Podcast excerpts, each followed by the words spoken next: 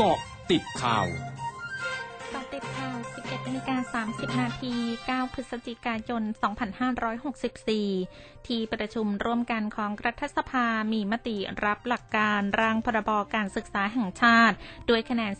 435 ต่อ 30 คะแนน งดออกเสียง 2 เสียง ไม่ออกเสียง 1 เสียง พร้อมตั้งคณะกรรมการวิสามัน 49 คน และให้แปรยติเป็นเวลา 15 วัน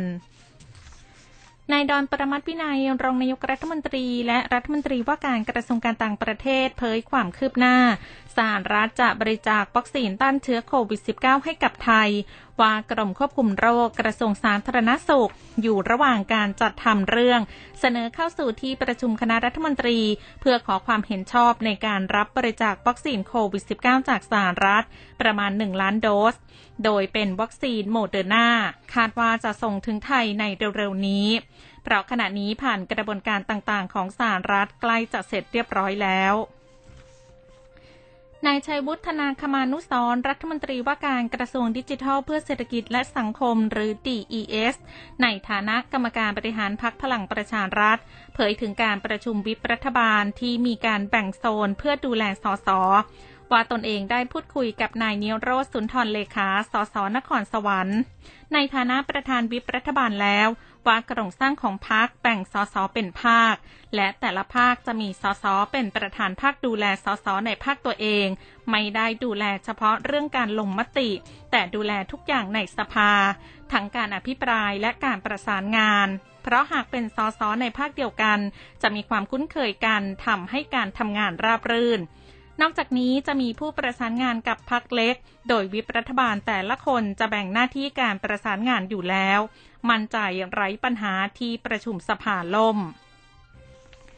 นายประพัฒน์โพธสุทน รัฐมนตรีช่วยว่าการกระทรวงเกษตรและสหกรณ์ระบุถึงสถานการณ์น้ำท่วมในจังหวัดสุพรรณบุรี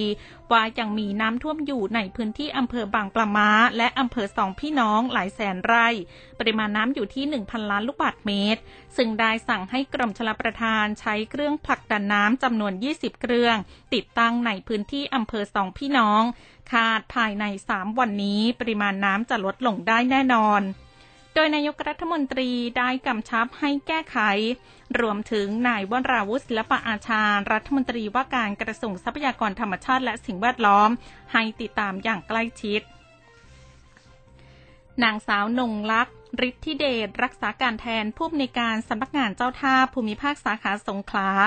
ระบุศูนย์อุตุนิยมวิทยาภาคใต้ฝั่งตะวันออก ออกประกาศเตือนคลื่นลมแรงบริเวณอ่าวไทย และมีฝนตกหนักบริเวณภาคใต้ฝั่งตะวันออก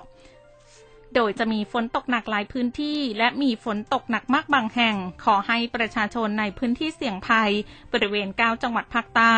ได้แก่ประจวบคีรีขันธ์ชุมพร สุราษฎร์ธานี นครศรีธรรมราช พัทลุง สงขลา ปัตตานี ยะลา และนราธิวาส ระมัดระวังอันตรายจากฝนตกหนัก ซึ่งอาจทำให้เกิดน้ำท่วมฉับพลันและน้ำป่าไหลหลาก ในช่วงวันที่ 9 ถึง 13 พฤศจิกายนนี้ และคลื่นลมบริเวณอ่าวไทยมีกำลังแรงขึ้น โดยทะเลมีคลื่นสูง 2-3 เมตร ขอให้ประชาชนที่อาศัยบริเวณชายฝั่ง ภาคใต้ฝั่งตะวันออก ระวังอันตรายจากคลื่นลมแรงที่พัดเข้าหาฝั่ง ส่วนชาวเรือควรเดินเรือด้วยความระมัดระวัง และเรือเล็กควรงดออกจากฝั่ง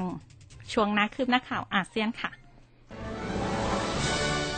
ร้อยจุดห้าคืบหน้าอาเซียน รัฐมนตรีกระทรวงสาธารณสุขอินโดนีเซียเผยวันนี้ อินโดนีเซียวางแผนฉีดวัคซีนโควิด -19 เข็มกระตุ้นให้ประชาชนทั่วไป หลังจากประชากรเข้ารับการฉีดวัคซีนครบ เข้าสู่ระดับร้อยละ 50 ซึ่งคาดว่าจะเกิดขึ้นในช่วงปลายเดือนธันวาคมนี้ ขณะที่บุคลากรสาธารณสุขจำนวนมากเข้ารับการฉีดเข็มกระตุ้นแล้ว โรงแรมชินจูกุปรินในกรุงโตเกียวของญี่ปุ่นนำเสนอแพ็กเกจกักตัวสำหรับผู้เดินทางเข้าญี่ปุ่นที่มีจุดประสงค์ทางธุรกิจ ที่ต้องกักตัว 3 วัน โดยแพ็กเกจดังกล่าวประกอบด้วยห้องพักสำหรับพัก 4 คืน และอาหารวันละ 3 มื้อ รวมถึงการตรวจหาเชื้อไวรัสโควิด -19 แบบ PCR ซึ่งแพ็กเกจดังกล่าวมีราคาประมาณ 500-600 ดอลลาร์ต่อคน สื่อด้านสังคมและเศรษฐกิจในสปปลาว รายงานว่าสปปลาววางแผนส่งออกผลไม้ตระกูลส้ม รวมกว่า 50,000 ตันไปจีนในช่วงต้นปีหน้า โดยแผนการดังกล่าวมีขึ้นหลังจากรัฐมนตรีกระทรวงเกษตรและป่าไม้ของสปปลาว และเจ้าหน้าที่ศุลกากรระดับสูงของจีน ลงนามในข้อตกลง ขณะที่มีการปลูกพืชตระกูลส้มเพื่อการส่งออกใน9แขวงของสปปลาว ทั้งหมดคือกติดข่าวในช่วงนี้ สุพิชยาทาพันรายงานค่ะ